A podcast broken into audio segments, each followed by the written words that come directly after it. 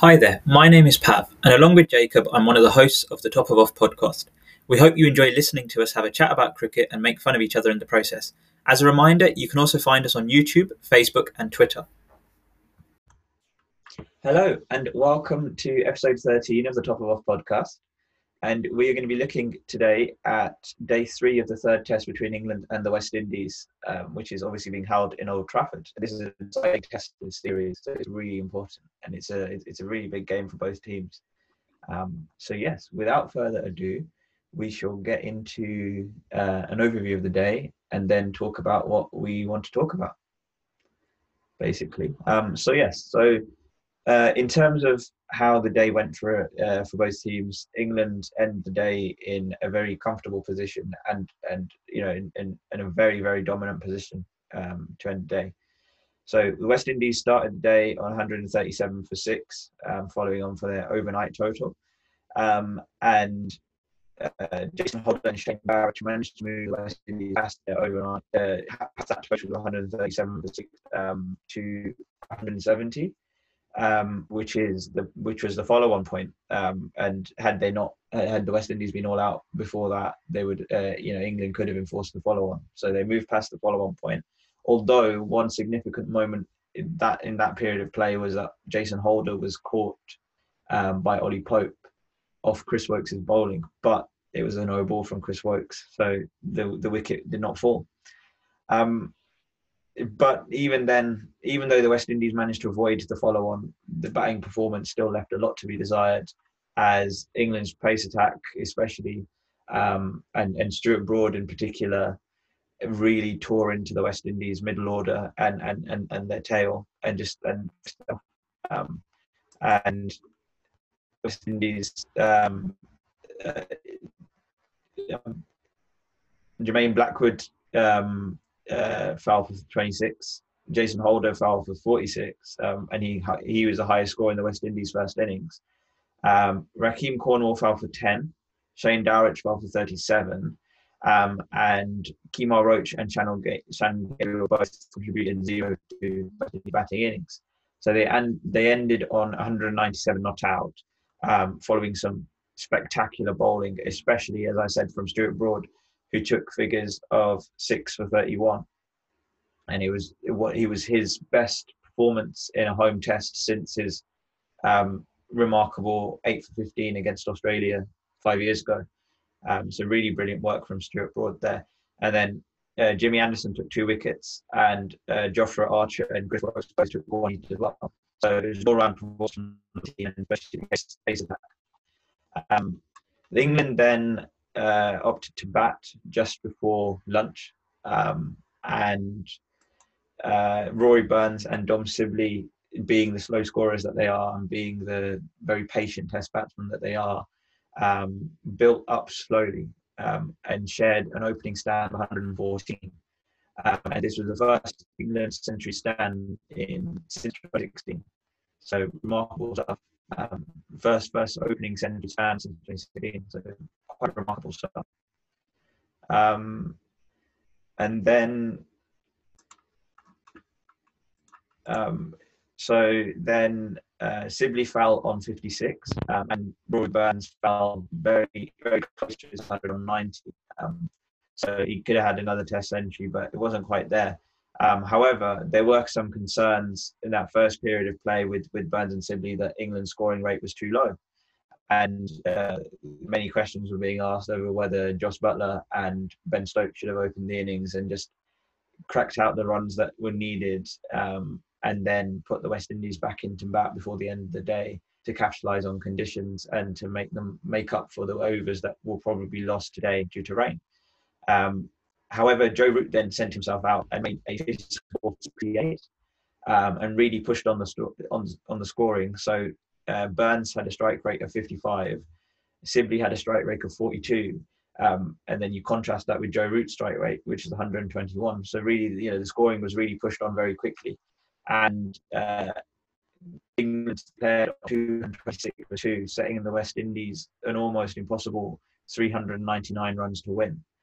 Um, then the West Indies were then put in just before the end of the day to to bat again, and uh, the decision to put them in was vindicated. As Stuart Broad again took two wickets, uh, the wickets of uh, John Campbell and Kemar Roach uh, for zero and four respectively, which uh, left the West Indies floundering on 10 for 2 uh, overnight, and they will resume on 10 for 2 today. And given that rain is forecast at Old, Trafford until 5 pm today, England basically have the whole of day five um, and, and a, a, few overs, maybe the end of today, to take the eight West Indies wickets that they need for victory. So it's looking very, very promising for England. Yeah, it was it was a very good day for England. Um, I, I, have a stat of the day for something you mentioned oh. earlier about the being caught off the no ball. Yeah. Um, that was first of all that was Chris Woakes' second no ball, called no ball by the way, in his entire Test career. He may have bowled others which weren't called, but in terms of called no balls, that was his second in his entire Test career. And uh, just to compare him with some some well-known bowlers' averages, to look at another bowler in this Test series, Shannon Gabriel, in terms of called no balls, he averages bowling a no ball every uh, one in every 42 deliveries, I believe. Yeah. Um, the great Bob Willis and the, the late great Bob Willis averaged bowling a no ball every one in 18 deliveries and uh, Chris Woakes averages bowling a no ball every one in, I believe, 3,022 deliveries. So Chris Woakes has been remarkably consistent on this front, and it, it just so happens that that was the know, unlucky one. The second time ever he bowls a no ball, it, it, gets a wicket. So that was upsetting for him, I'm sure. But overall, fantastic day for England. Um, I I didn't like the questions about Sibley and Burns. I think yeah, they did yeah. fine. Um, we got what we wanted, which was you know five or six overs with the new ball at, at West Indies late in the day. That's exactly, exactly what they wanted. Yeah. Um, Burns, I, I have no doubt, if he wasn't having to rush, would have got his oh yeah century. He he got out top edging a, a sweep, which he just he doesn't really do when he's being patient. So um, yeah, and Root played fantastically. It was really nice to see Joe Root do that. He oh yeah, definitely. He looked of late a bit like you know he we know he's a very not not quite in the sort of Jos Buttler Jonny Bairstow vein of free flowing batsman, but he likes to be busy. He likes to push oh. things along and, and run hard. And he, he's looked a bit caught on the crease recently. He, he kind of he's yeah. buying into the whole the the new team thing of oh we might we need to play slowly and patiently. Yeah. And he just looks a lot better when he gets his feet moving and when he's busy, especially against the spin when they bring on spin and he's sweeping and and you know just yeah. trying things out. He looked really really good. A couple of fantastic shots over top as well. So and I, I think I, that, that was nice for Root. Yeah, and it's it's fair to say. I mean, he made his half century, but it's fair to say that had he, you know, had had England you know um, was was today not looking like it's going to be mostly washed out um, and and had they not had to declare very soon he could have gone on to make it a century as well yeah although obviously if, if today wasn't going to be washed out he uh, would have played quite differently as well he yeah, would have played a lot slower and but yeah. no it was it was a very good um, piece of batting particularly from Burns and Root together they looked really good Root hurried Burns along a bit.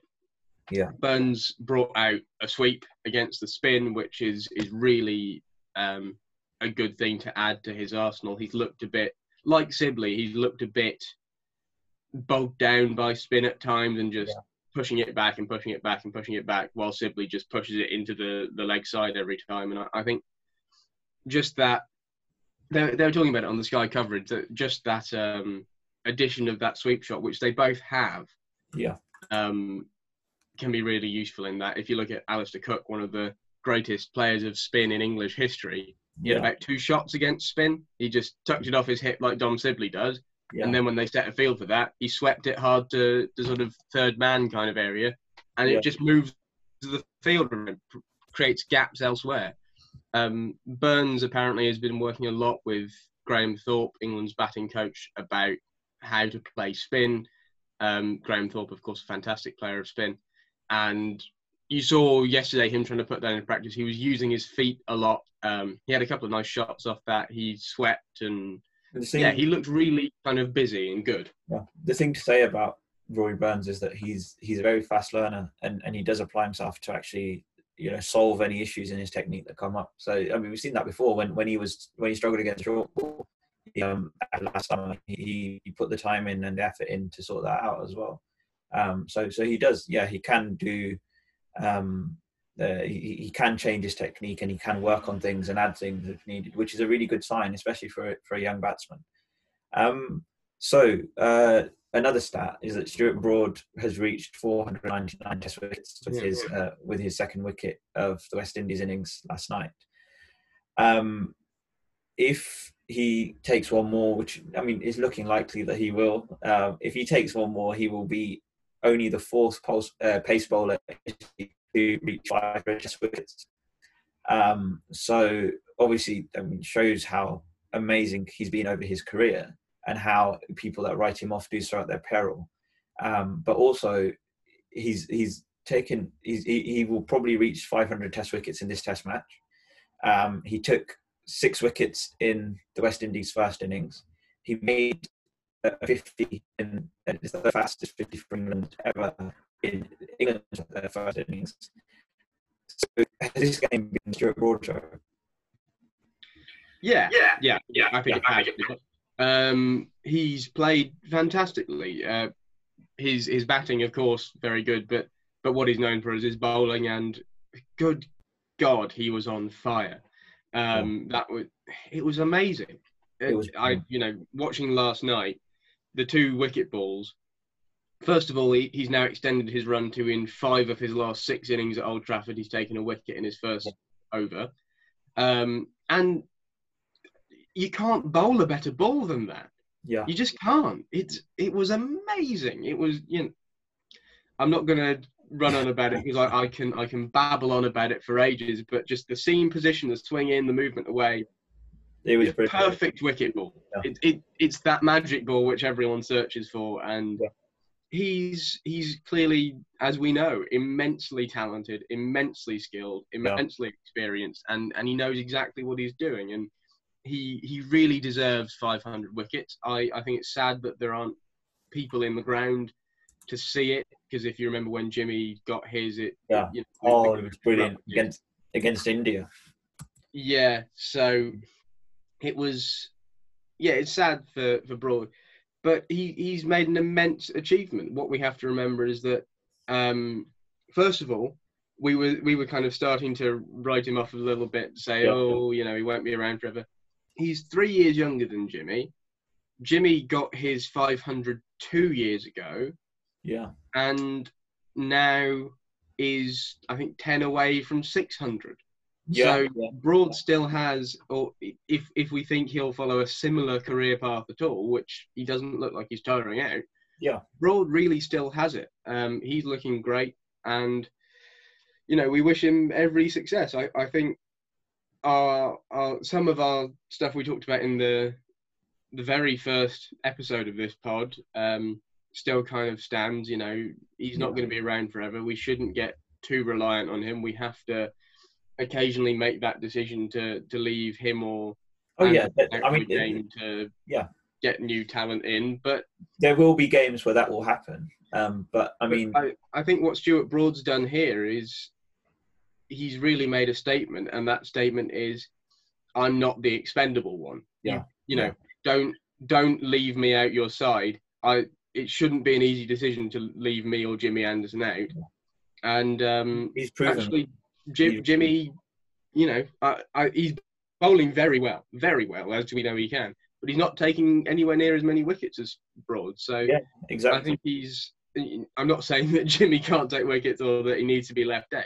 But I think Broad has definitely made a big statement about he's no he, he doesn't he definitely doesn't see himself as kind of the the second one in the partnership yeah. and and he, he feels he's on an even keel and yeah definitely shouldn't shouldn't be the one who's automatically left out yeah no for sure i was just um while you were talking i just got onto um Cricinfo and the, the stats And uh, I've got the name of the three pace bowlers who have taken wickets. So the, the club that. Um, and obviously Jimmy is is first, and then you've got Glenn McGrath and Courtney Walsh. So he's in the company of those three players. You know, Yeah. he is he is he England's one of England's and not just England's, but is he one of Test cricket's most underrated players? I, I think he is in the, in the sense that it's not that he's underrated because people don't think he's as good as he is. People know how good he is. It's just because he is playing alongside. Yeah. Any any other time, he'd be the, the the best bowler in that team. In any team, he'd be an all-time great, and he is. But because he's playing alongside the greatest pace bowler ever to have walked Yeah. the earth, in terms of Test wickets, Yeah. um, yeah, he, he, it's it's fair enough that he might feel a little overshadowed. Yeah, Um, what we have to remember is that Stuart Broad, if you if you define best by number of Test wickets, uh, in terms of pace bowlers, he is the fourth best ever. Ever. Um, in terms of overall bowlers, he is the seventh best ever. Um, no, eighth best. No, seventh. He's three behind Jimmy. Yeah, yeah, seventh yeah, best seventh best. ever. Yeah. And also three years younger than Jimmy and only three behind him. He could, I think he will overtake. Uh, I think Courtney Walsh is on something like 519. 500 and um, let me just get back up 519 yeah 519 So he will, I reckon, well, prob probably, Courtney if he Walsh. carries on for three more years, he'll overtake Courtney Walsh. Um, and what's Glenn McGrath on? 563 I think he, he could get there. He Yeah. he very well could get to 600. We simply don't know. But yeah I, I think it's very possible that he gets level with or overtakes Glenn McGrath. And then what we have to remember is how lucky are we as England fans that for the last, you know, 10, 15 years, the two single greatest pace bowlers of all time have both played for us at the same time. it's amazing it's, It's, absolutely it's amazing something you only get on fantasy teams. It's unbelievable. So Well, that- we- that's, we- the- that's been thing. very lucky. Back in, if you look back in ten years' time, and or, or twenty years' time, and you're making, you know, your best, your your all-time best England eleven, your your pace bowlers, you, you, you- your bowling lineup would will include both Jimmy and Stuart, and Well, I, I think that's I think that's something we can do as a segment. I, I would be up for that.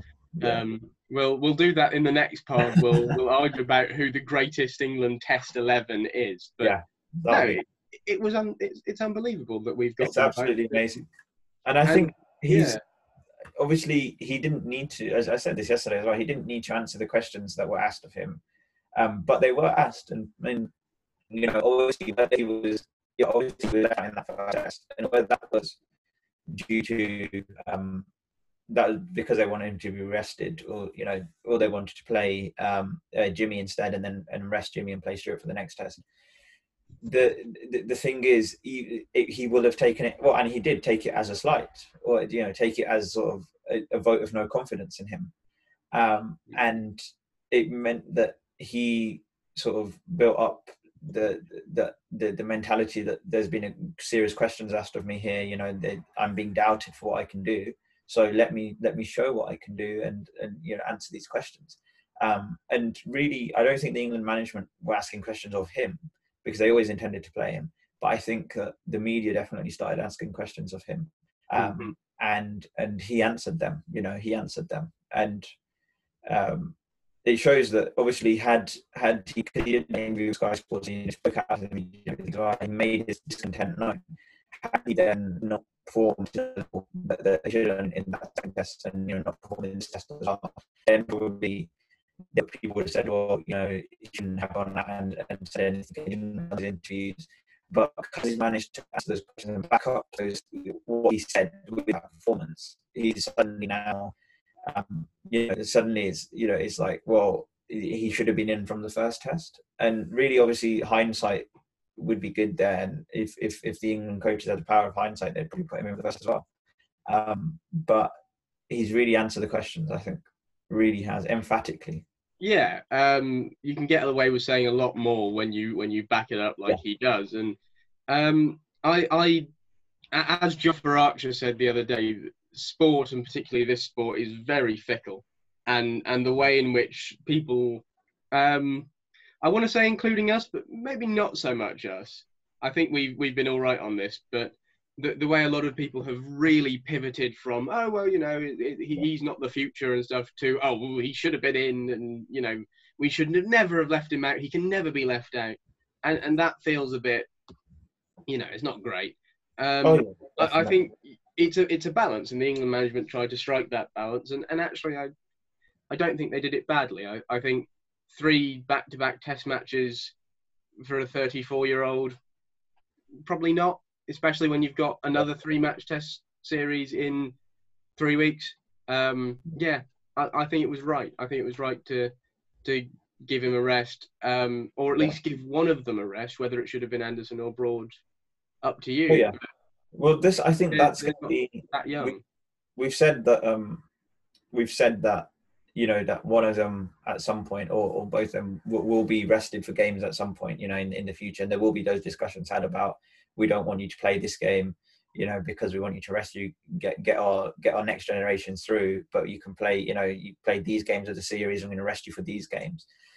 Do you think that the future of this partnership now instead because they've by and large for the last sort of 15 years of of england cricket they've been or well um, the last sort of 13 or yeah last sort of 12 or 13 years of england cricket they've been they've been selected for almost every test.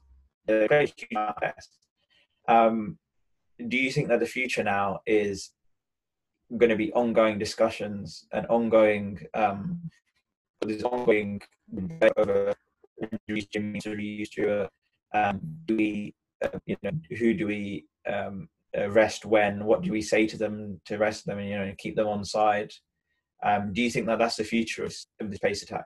And his partnership? I, I, think it has to be. You know, we, we talked about this in the in the first pod, and yeah, it, it kind of has to be. Yes, you know, they're definitely not done playing together, but it, I think it would be short sighted to play them together with the new ball every match. Um, yeah. You know, you you can't do that anymore. Partly for their well-being. You know, as as we say, they're both in their mid to late thirties. They they can still definitely go, but the, the body might give out. You know, you you yeah. don't know. You guys a lot younger than them in this series are really struggling and and getting hurt because they've been overplayed. Um, J- Jimmy and, and Broad have a pretty good injury record, but actually the the West Indies haven't been keeping England out in the field for extremely long periods of time, yeah. uh, and ha- they're not having to bowl you know, like we saw in, in New Zealand when Jofra bowled 42 overs, they're not having to bowl, you know, 30 overs each. They're, yeah. they're kind of getting 20, 23 max. Um, and so, you know, and that's on a bad day. So they're, they're not getting that kind of wear and tear on them, which is a really good thing. Um, but I think, yeah, you just have to, you just have to talk to them and yeah, kind of give them a bit of a say in it, not too much say, because obviously there yeah. have been things about them having too much control before, and also, you know, if you're going to say, "Oh, we've got to rest one of you for this game," who's it going to be? Neither one's going to put up their hand and say, "Oh, yes, me, please, uh, give, give, me a rest." No, neither of them is going to want to miss a game. So, yeah, you just have to you just have to get that balance right and, and keep them informed of the decisions and, and keep them in the conversation. Yeah, make it very clear to them that while they will still play together, there will be more and more occasions where one of them plays and the other one doesn't. And, yeah. and I think, yeah, the, the the main thing that's come out of this series is is not making that assumption that just because Broad's kind of the second one in the partnership to the greatest fast bowler of all time, that he's the one who should automatically be left out. I, I think yeah, that's what this fixed. Um, yeah. well, it's, yeah. I mean, in, in a sense, that all the sort of rancor that was around in the first test, or you know the discontent that was seen from Stuart Broad in that first test when he was when he was left out. It's probably actually in, in the long term, or it, it, will you know going ahead from the series, it will answer some questions and it will actually do some good because it will show the the selectors and the and the management. Even you know, they probably didn't need this reminder, but it's a reminder that you have to value both. You know, you can't. There's going to be no easy fix to this, or no no easy way to go forward and and and and drop Stuart. You know, it's not going to be a case of drop Stuart and Jimmy. Um, do you think that it's possible to see them in the Ashes? I think so. I think pretty much yes, and we'll talk about our Ashes teams in a minute. And I imagine we both have at least one of them in there. Um, but I, I, think it's very possible. More so, Stuart Broad. He'll be 36, going on 37, which is just just a touch below where Anderson is now. Uh, when we get to those Ashes, yeah, Anderson will be a couple of months off 40. Yeah, and if he can still go, then and I'm sure he probably will be able to. But that's great. But I, I think he he's probably the one who we've had all this talk about Stuart Broad being the one who kind of is automatically left out, but Anderson's the one who I think in the selectors' minds and in the coaches' minds and in the fan base's minds, that people are starting to think, well, you know, we thought this a few years ago and so on, and he carried on, but the career is probably winding down now. It's definitely in the back end. I mean, and, um, and he can't play forever anyway. You know, no, he, he simply can't. It, he's for a fast bowler. The, the number of matches he's played oh, yeah. is, is, phenomenal, and yeah. he's he's really carried on for a long time. But I, I think at some point th- something kind of has to give, and not that he'll get terribly hurt, but things will just start to to wind down for him. Yeah. I, I think it's possible to see them playing in the Ashes, but I I don't think it's I, I don't I don't know possible, but I don't think it's a the best idea to have them playing together as the new ball partnership in, in most of those Ashes tests. Yeah. Yeah. Um, yeah. Do you agree?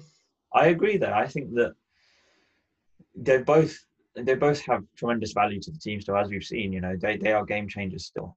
Um, but yes, I, I agree that Stuart Broad going forward will probably be the one who is selected, maybe a bit more than Jimmy, or you know, selected in those occasions where Jimmy is rested. Um, and the reason for that is simply because he's younger. You know, Jimmy's had an extra four years on his career than Stuart Broad. You know, um, and he, yeah, by the time the next Ashes series comes up, he will be almost forty. Um, you can't play forever, so I think that I don't know. I, I think it would be hard for me to accept because that's the type of person he is. You know, he's very competitive and everything. Um, but I think it's it's it's it's valuable and it's it's necessary that he get rested. If if explained to him in a sense, you know, in, in terms of him of, of, what his age is and looking forward and trying to get new fast bowlers through for when he retires, I think then he'll he'll accept it. But it's not going to be an easy thing, and this I think will will be one that England have to tread lightly around for the future. It's also the fact that not not only is Anderson yeah, he, he's he's kind of aging and and so on, but he's also still extremely fit. He can still run in for how many overs. His pace actually since this this um, you know, he had a, a few injury problems and people started to think, oh, is it is it starting to catch up with him? He had a really weird injury where he tore a muscle off, an intercostal muscle off his rib, I believe. Uh, it was really horrible. Um, and he's come back from from that after this coronavirus break and stuff with about six months of rehab, and he looks as good as he ever has in terms of fitness and and his pace. His pace is actually up a little bit compared to what it was a few months ago and, kind of last year. He's he's consistently around 84, 85.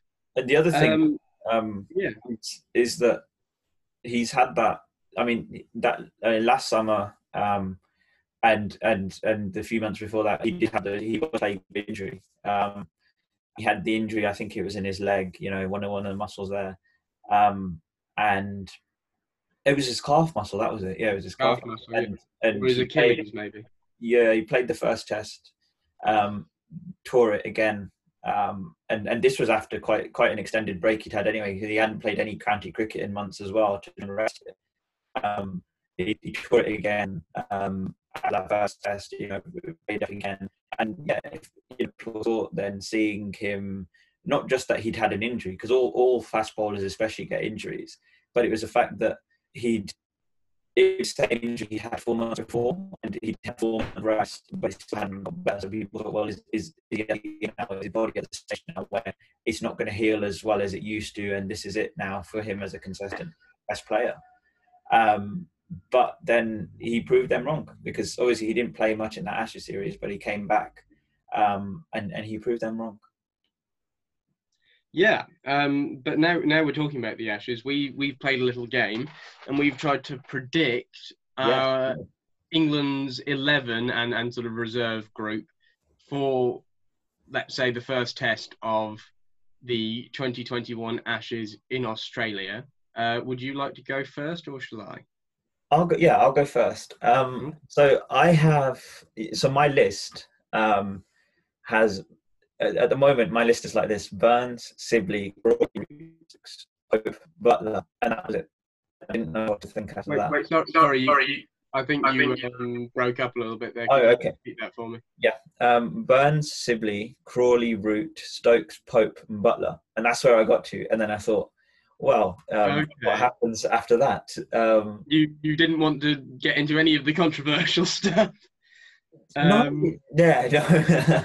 I, I actually have a full team, so I can read that out for you. I've, I've agreed with you exactly on the top seven: Yeah. Burns, Sibley, Crawley, Root, Stokes, Pope, Buttler. even just I then went, yeah, I picked That's Jos. Buttler. I, I and and this is not necessarily you know who I who I'd I- I'm not going to say who I'd like to see because of course I'd Yeah. like to see Jos Buttler. I'd like to see him in good form, but it's who I think will be picked. Yeah. Um, and and if if Buttler carries on the form which he well we can't call it form yet, but the, he if he backs up this performance he's made in in this game and finds another stretch of form, I think I think the key thing for Jos Buttler is not just backing up this performance, but what he needs to do is prove that these performances that come out, you know, these flashes of brilliance, aren't aren't just uh, don't come up when he's under pressure. Questions being asked him, he can be done all the time. He can prove that he's got consistency. That even when people ask questions about it, and even in his team, his regular team is you know, supposedly secure. Um, he can still he can still uh, uh, fire on all cylinders. Um, so I, I then went into the bowlers and Oh. I picked uh, eight Bess, um, Wood at nine, Archer at ten, and Broad at eleven. Okay. That's what I went. And then my reserves were either Leach or Virdi, depending on how both of them kind of do. Um, Yeah. Also, the be- the best decision, the spinner decision, is kind of who, who the spinner is based largely on what happens in the subcontinent and Yeah. so on, and, and how they deal with those kind of drier, bouncier surfaces. Yeah. Definitely. Then Foakes is my reserve wicketkeeper. Um, Ollie Stone is a reserve pace bowler. James Bracey is a reserve opener. Uh, I think Dan Lawrence usually plays at like three or four, so he's kind of Yeah. a reserve in there. And then I've got Curran and Anderson in there, but I'm I'm kind of not sure because Curran doesn't always do his best work overseas in, in places like Australia. Yeah. and- He's, a very typically in English bowler. Yeah. and then Anderson, of course, we don't know what his situation is going to be. So I, I kept Broad in over Anderson because I thought at that point Anderson will be 39. We don't know what his fitness will be like. We don't know what his form will be like. Broad's still on a tear and he, he's looking fantastic and can bowl pretty well in Yeah. Australia. He has and, and he I- likes bowling against Australia. So I think I, I, I would agree with you there that I'd put Broad in over Anderson. Um, obviously, you still bring Jimmy along, um, Mm. and uh, maybe, maybe he plays in a test, and maybe he plays in two tests or something of the, of the series. Um, but I, I, yeah, but definitely Broad over Anderson, just because, just because of age, really. There's, nothing else, just just age, you know. And and Broad is the younger one, and also the one that you know, looks at this point to be in that that vein of form. So so yeah. Yeah. Um yeah, I would obviously Archer, yes, Wood, yes. Um Dom Bess, yeah, I'd, I, I mean I have to say that he's probably gonna I mean, well he's he's he's looking like England's first choice spinner at the moment. Um would be nice to see Amar Virdi again. You know, it would be nice to see him. Um, but obviously as you said, the the subcontinent tests will show us who is in the running to be to be England spinner when they go to Australia. and and we we're talking a lot about uh, do we pick Bess or Virdi? People are slightly forgetting Jack Leach and Yeah, know, uh, hero of Headingley, of course, but also just he, he's a very good bowler. I, I Yeah. think, um, yeah, he he's the second choice at the moment, and and I think he deserves to be given a go. And especially in in the five test series in India, Yeah. it would be very much worth playing um, him and Bess kind of alternately, or even playing two spinners. Um, Yeah. when you've got the the all round uh, all round of Ben Stokes, that does again mean you know who do you leave out, um, Broad or Anderson or or Archer or whoever. But I think if you if you're picking a team to go to India, uh, and if if it's spinning prodigiously, then I, I'd probably pick Bess and Leach, um, and then have Broad and Archer as the pace bowlers with Stokes. I mm, yeah yeah Ar- Archer with the with the kind of flat out pace which Indian surfaces are now being helpful with, and yeah yeah. Broad. I mean, definitely, you definitely have to include Archer. Um, Stuart Broad, yeah, yeah, I'd, I'd include Stuart Broad as well as that, especially as that sort of uh, as that figure of experience as well in, in the bowling lineup. You know, he, he knows what he's doing. Um, what I- you can do as well is uh, uh, it, it depends what you're looking to do, and obviously they've only done it now because of Ben Stokes. But I think maybe if if you've if you know if after the third test you've won the series or yeah, after the fourth test you've won the series, it might be worth leaving out Crawley or Pope and uh, shifting everyone up the order and just playing with with an extra bowler. Have you know Archer, Broad, Anderson, um, Stokes as your pace core, and then Leach and Bess.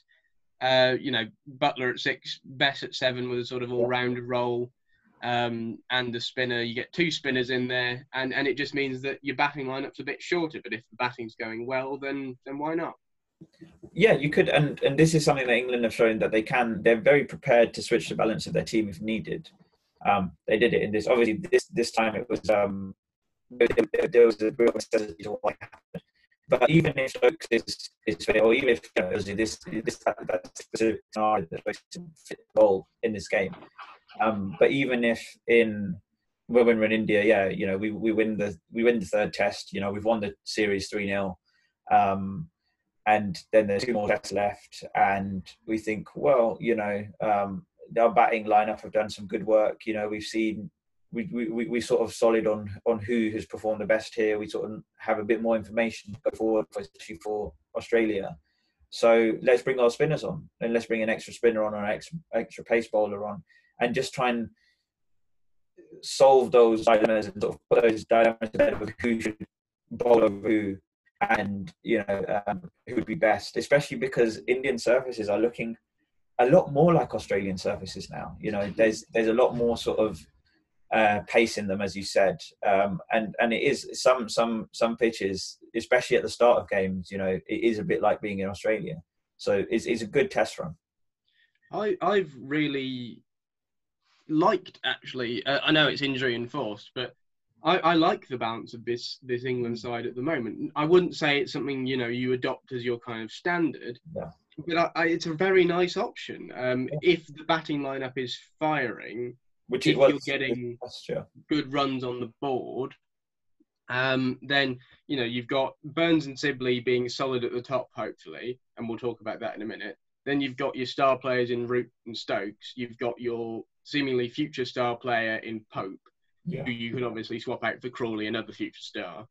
Then you've got your wicket keeper, and then and then it gives you just that extra bowler, and it, it would actually be very nice because obviously with this pool of bowling talent we've Yeah. got, England are shifting towards un, not like the West Indies, a team that's reliant on their bowlers, but a bowling centric team Oh yeah, definitely. who will put on three, think ho- hopefully on a good day 350 400 or you know 300 350 and then bowl the other team out cheaply I don't think Um, it's just England that do that have, that have moved towards this style. I think I think by and large the way that Test cricket is moving and the way that cricket in general is moving is after a big period of it being very sort of uh, favourable to batsmen, it's now moving back in the direction of bowlers. Um, And you know, back to what it used to be like in the seventies and eighties, where bowlers were the you know, where it was really good hunting ground for bowlers, and it was, you know, the, the odds were stacked against batsmen. And I think that actually that's not a bad thing. Um, so you look at Australia, they've done the same. They've, they've, I mean, they've got a really good batting lineup. Um, their top order is, is great. Uh, you know, got Warner, Marnus, and Steve Smith. Um, that's some serious batting there. At the same time, um, you've also got Nathan Lyon, you've got Mitchell Starc, you've got Josh Hazlewood, Pat Cummins. You know, you got some amazing um, bowlers, and and so I think most teams across the world are moving towards being bowler centric or being you know or favouring their bowlers and then having the batting lineup that supports the bowlers. I don't think that's true with Australia actually, in in the sense that they they actually would rather drop a bowler than a batsman, and, and they've shown themselves mm. to prefer that. Hang on, I think you've frozen a bit. Oh yeah, uh, you frozen on mine. Um, one sec. What did it? Uh, Pav may have frozen. Okay. Hello, dear listeners. We had some we had some technical issues. We've had to start. Uh, we, we've had to pause our recording and start again. So where was I? I was talking about um, the balance of the side in Australia. I don't think I think Australia have shown themselves more willing to drop a bowler than a batsman. Yeah. Um, so, and, and, that's kind of a traditional way of things. But actually, I, I'd like to see Australia with the world class batting lineup they have, and if they're in form, maybe drop someone like a Travis Head or uh, yeah. or, or, someone like that, um, and instead say, okay, well we've got you know we've got David Warner at the top of the order, we've got Steve Smith, Marnus Labuschagne, who can all bat for days. We've got um, Usman Khawaja, we've got Tim Paine, all of whom are very good batsmen. And then we're going to line you up against uh, not five, but six bowlers. So you're going to have to deal with Pattinson, uh, Patterson, Cummins, Hazlewood, Starc, Lyon, and who's the other one? Um, uh, no, no, that no, that, they did. They did. That, that's their pace line. That's them, but they they messed up the balance of their side in the last Ashes and went, well, they, did, they didn't. They won, but they went with only four bowlers, didn't they? Three pace. Yeah. Uh, um, yeah, that's odd. I so actually that shows them more to be batting centric. I'd like to see them reset their their uh, batting lineup to to yeah. one fewer batsman and kind of have the more traditional balance of the side with those four pacemen in yeah. and um, your your spinner. So that would be nice. But as we were saying about England, I think it, this is a nice option for them to have if the batting lineup is in form if they're making runs, you can you can just say, well, we're going to sacrifice, you know, an extra 20 or 30 runs, and then what we'll do is we'll throw six bowlers at you. So you've got yeah. to deal with Stokes, who is a fantastic all-rounder bowler. Then our main pace lot of Archer, Wood, Broad, Anderson, you know, Curran and Woakes yeah. fit in there in England, and a spinner. Yeah, and, and so you know we're we're always going to have fresh legs. We're always going to have a fresh bowler. We're always going to bowl you out. We're going to take 20 wickets, and, and that's been a big focus for England. Is not just getting the runs on the board because they yeah. they you know they haven't always done that, but they they know they have the ability to do that. It's taking 20 wickets and winning matches, and yeah. and this is Bowling, a balance of a side which does that. Bowlers win you series, to be honest. Mm. Um, and and you know because they yeah, if you can get an, a side out cheaply, it reduces the pressure on your batting lineup so much. Um, but also saying that, you know, the, the, the opposite is true that if your batting lineup maybe hasn't performed or has had a day off and, and been got out cheaply, if you have the bowling attack that can defend even a low total um, and make it competitive still, then then you'll be okay because, or you won't be okay, but you know you, you you've got a lot less to worry about because you you know you have that batting lineup who is almost like a second line of defence really. And yeah, well, get, getting runs only gets you so far. You know, yeah. 500 runs can win you in the, the, game in, in the sense that it gives your bowling lineup time to win the game and, and, and the ability to, to give away a few runs to win the game. But the 500 runs on their own aren't going to win that game. You have to take 20 wickets. If you get 500 runs and don't take 20 wickets, you draw. Yeah. So that that's kind of the best case scenario if you've got a poor bowling attack. So oh, yeah, uh, as as two people who possibly favour bowling, yeah. um, can say bowlers are are are possibly more important. They they are the ones that win matches in, in the sense that they get the other team out, which is the one the thing that wins the match, not just draws. They're definitely they're definitely becoming more important in uh, in in in today's sort of climate again. You know, especially in uh, yeah. So so within the game today, there's been a resurgence of bowlers, which. Uh, as, as I said, you know, was lost, uh, you know, in the for the last 10, 15 years, um, but it's coming back now. It's coming back um, and that's that's only a good thing. That, that's a really good thing.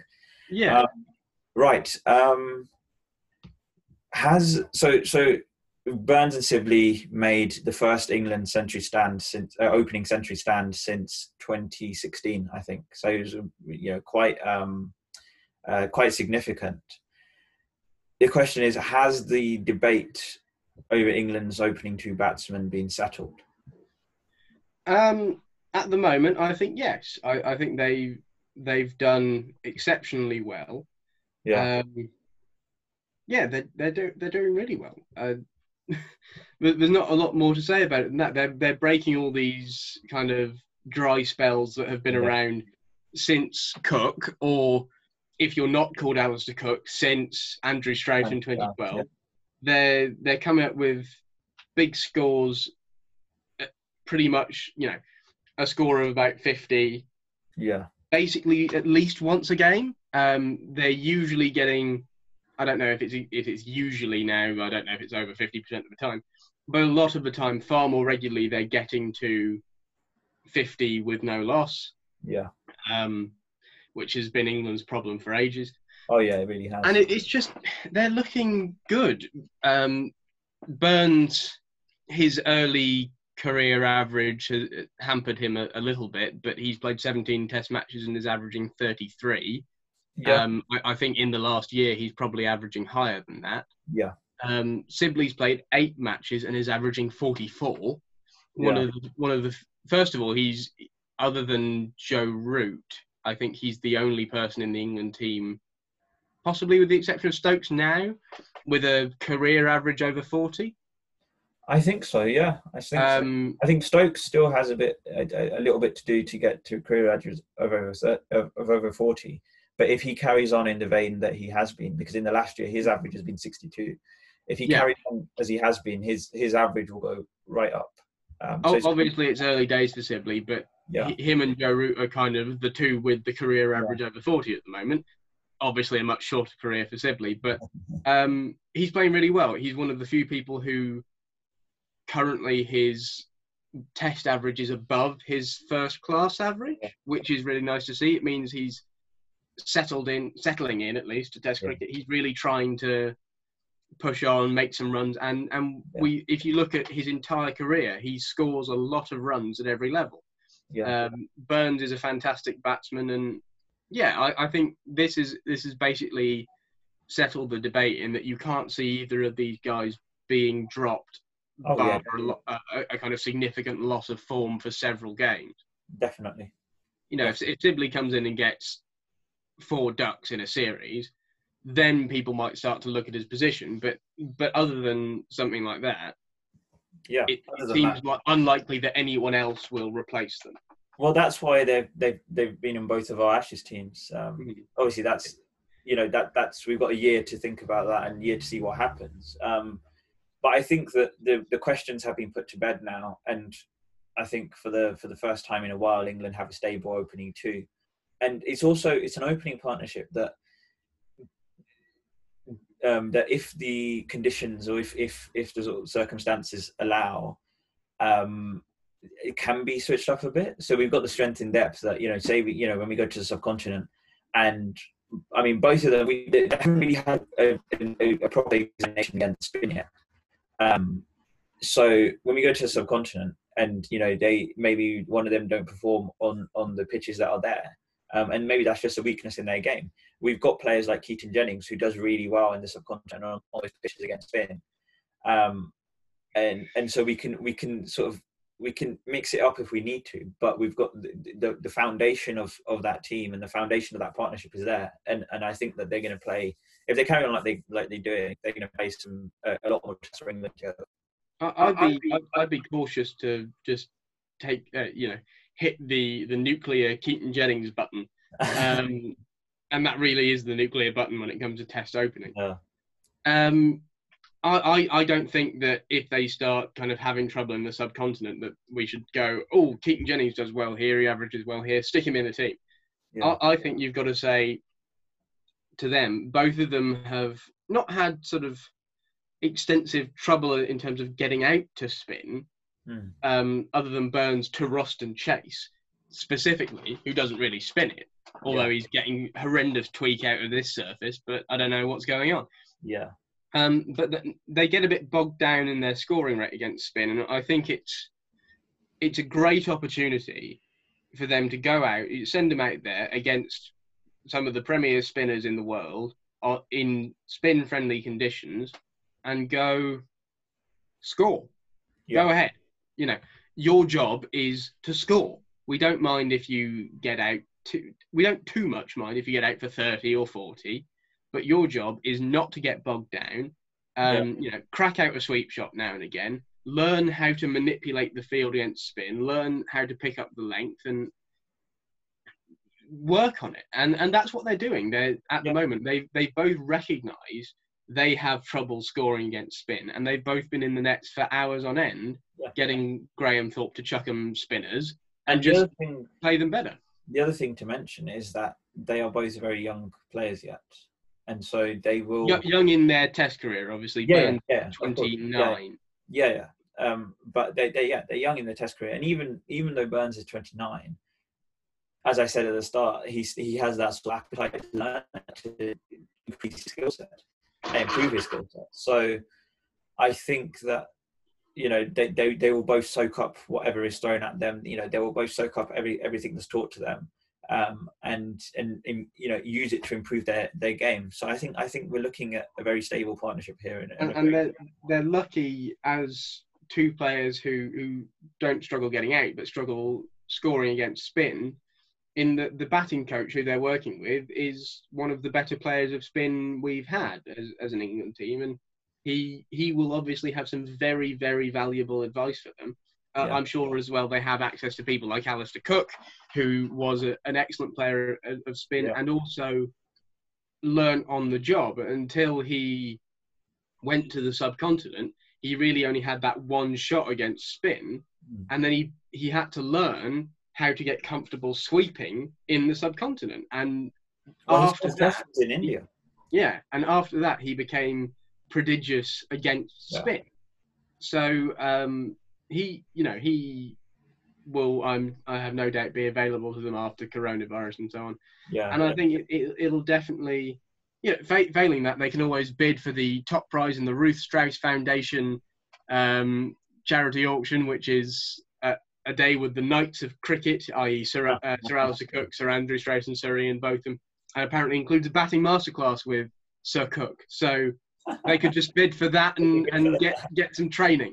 Um, but no, I, I think uh, they- they'll definitely have the opportunity to improve significantly, and, and they will, and they they have shown willingness to to learn and get better, and and Sibley particularly with so much time ahead Yeah. of him, I think I, I'm not going to say you know this early on he has the potential to be another Strauss or Cook, but I I- think he has the potential to be an extremely good, dependable run scoring English opener. he has promise. I think I think the best way to put it is he has promise at this point, and whether that I think I think it's in him to score a couple thousand runs. yeah, yeah, definitely, and I, I think that yeah, um, I hope that they carry on, and obviously it will be how they're managed as well by, by England, by their counties, but that's we've seen that prove in the last ten years. Um, so I think that they, they should be okay with that, and if there are, because especially for a test opener, there's always going to be barren periods. There's always going to be periods where you're not scoring as many runs. Just and it may it, it's just a dip in form. But they just have to be reminded that if, if those if those happen, you know, they have to be reminded that they're temporary. You'll you'll get back to the form. You'll find it again. You just have to keep plugging away, and, eventually it'll come back. Um, so as long as there's not too much pressure put on them. I'm just looking at Sibley's, you know, career stats, Yeah. uh, test wise. He in eight test matches, which you know, it's not that many. Um, he's scored 532 runs, an average of 44, and he's made two hundreds, two big hundreds, Hmm. and um, I think it was 120 something and 133, and he's made a, a 50. Yeah. So uh, obviously he's made 50s to get to those hundreds, but also that's a, a fantastic conversion rate so far in his Yeah, career. When yeah.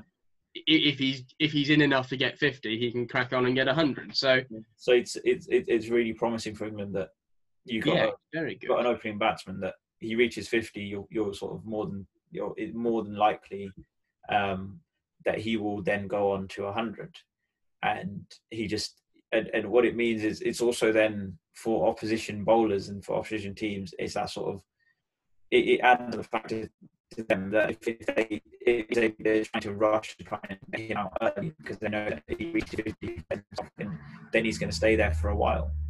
Yeah, um, and and so that you know that's it, it's, it's inevitably a good thing that he has a higher conversion rate. Right. Um, I was just going to say, um, looking at the time, should we move on to the star player at the moment of the day? yes. And one word to describe it. Um, star player for the West Indies. Um, hmm. Probably Jason Holder. He his contribution kind of got them past the follow on. He's he's leading from the front, and and in this, what is pretty certainly kiss of death, Yeah. going to be a losing effort. Um, yeah, he's he's showing some fortitude. Yeah. Uh, he in, injured his thumb yesterday. Um, we didn't talk about Shane Dowrich. Special mention Yeah, to him getting yeah. locked in the face. Oh, it it looked- terrible. Yeah. it very painful. Poor Yeah. bloke. Uh, now, interestingly, Joshua Da Silva, sub wicket keeper on, just taking his first test catch. So they Um, said that they, they had a look at sort of the rules and, and the regulations, and obviously Joshua Da Silva has been said been talked about as a very pro, uh, promising a young one. Um, they've said that he because he's not a concussion replacement or a COVID replacement, um, he can't come in as a batsman, but he can he can be a he can be a wicket he's a, he's a Yeah, wicket yeah. keeping The, substitute. The sub, sub fielder is allowed to keep with the umpire's permission, and they Yeah. gave it. So, but he, he's not allowed to bat, as far as I'm aware. Yeah. Uh, star player for England. Well, who could it be? Um, Stuart Broad. I think is that the first time in our podcast that our star player has been we've had the same star player two days in a row, or was was it Stokesy last week? Possibly, I don't know. Uh, Let's see if you can do the hat trick. of, of the moment of the day. Uh, of no, no, no, if of, of, Oh, if we of- can- if we can have three, three days in a row, yeah. Maybe, maybe, but yeah, Stuart Stuart Broad, um, fantastic with the bat, with the ball, great bowling, cracking bowling, unbelievable. Uh, came in with the old ball and, and cleaned up the middle and the tail. Yeah. Came in with the new ball and got the West Indies off to the worst possible start they could have. Uh, two absolute peaches of a ball, uh, of two balls. Um, yeah, he, he's fantastic, and he's he well deserves his 500 wickets. I can't wait to see him get it. Um, and also, if he gets two more wickets in this game, which is likely, that will be his, I believe, career's second 10 wicket match, yeah. which can't think of a finer way to do it, really, can you? So, um, yeah, fantastic. He, he was he was unbelievable, and he, he's he's the real man of the day, um, and probably man of the match if England go on to win, which they should. Um, moment of the day, I think late in the day, Stuart Broad's wicket of John Campbell. yeah. It was just such a perfect ball. So like nothing, nothing you could do about it. Stuart Broad loves bowling to left-handers. Yeah. And and it there, there was simply nothing John Campbell could do. He had to play at the ball. Uh, he had to play that line of the ball, and then it just seamed away and caught the edge. Yeah. It, was it, it was one of those. catchable height at Joe Root. It was about there. It's just it was the we- perfect, perfect, Yeah. the best ball you can bowl oh, as a pace bowler. Yeah. Purest dismissal in cricket. So it, it was, you know, uh, I, I'm talking about it with with kind of near religious reverence here, but it it was perfection on in from a bowling point of view. He's, you know what? There's the word unplayable is used a lot. It's probably used too much now, you know. But that was genuinely an unplayable. No one, no one, not Steve Smith, no one could play that ball. Um, word to describe the day: Stuart. Second word to describe the day: broad. that that's all I'm going to say. Brilliant stuff. Um, yeah. So I would say my star player for the West Indies, yeah, Jason Holder as well. You know, it's just it's a tough situation, especially given how strong they are. You know, and the flashes on the strong in the second one as well. You know, sort of escape with the draw here, and then England pull that back. And it's just, you know what it is? It's exhaustion more than anything because just come and just, it's, it's just body slam them really, and and, and left them gasping. Um, and it's you know it's kind of simple because there's not really a way they can win the game. Um, England looking like win, and they do obviously then they don't take the trophy. England regain the trophy, and the West Indies don't have that first uh, series win for um, uh, for 33 years. Um, it's it's just sad. Um, it's it's going to be really bitter for them, but they have to take heart from from the uh, first Test performance that they had. So yeah, Jason Holder um, uh, is my word okay. Um, England has to be Stuart Broad. Can't be anyone else. Uh, Stuart Broad for England. Um, moment of the day, mine would be um, not just the wicket of John Campbell, but both of Stuart Broad's wickets at the end of the day. So to leave them ten for two, because there's a possibility that the West Indies again, you know, maybe bat, bat out the, the what's what, what happened in day four. You know, the, the the limited amount of overs that are going to be available in day four, and then you bat out day five as well. And it's a tall order, but it's still possible, and they can escape with a draw. Um, that's not looking very now. You know, it's changed game. He, he's a master producing in his game he produced so many in this.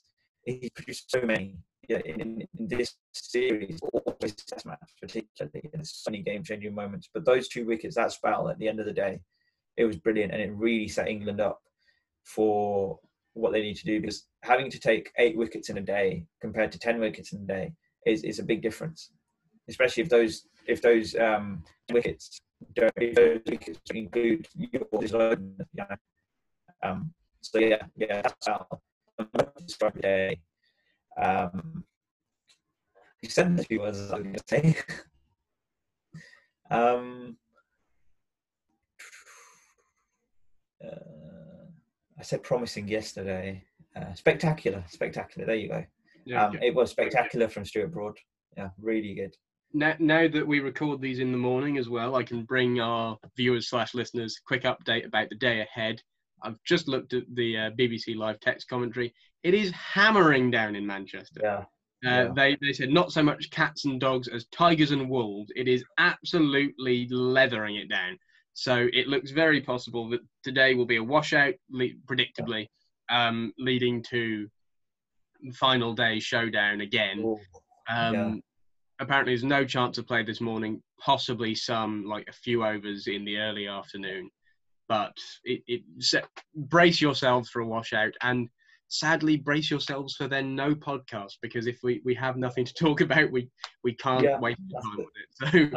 So um, yeah yeah uh, no, definitely. Um, but if we don't if we don't see you tomorrow for day four um, then we will see you on uh, what's Wednesday Wednesday for uh, day five. We'll see you then for, for our coverage of day five. And by that point, we will have a conclusion to not just this test match, but a conclusion to the championship, uh, to the series. And we'll be able to know who's who's won, who's taking the trophy back with them. Um, and also, we'll be able to give our views on not just that match, the whole series, and give our plays of the series, players of the series, um, and and uh, look ahead to the next series. So look forward to that. I mean, if we see you tomorrow.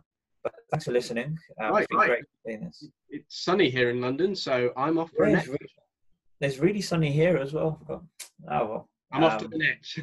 very nice, very nice. Um, but yes, we will see you uh, either tomorrow or Wednesday. Thank you.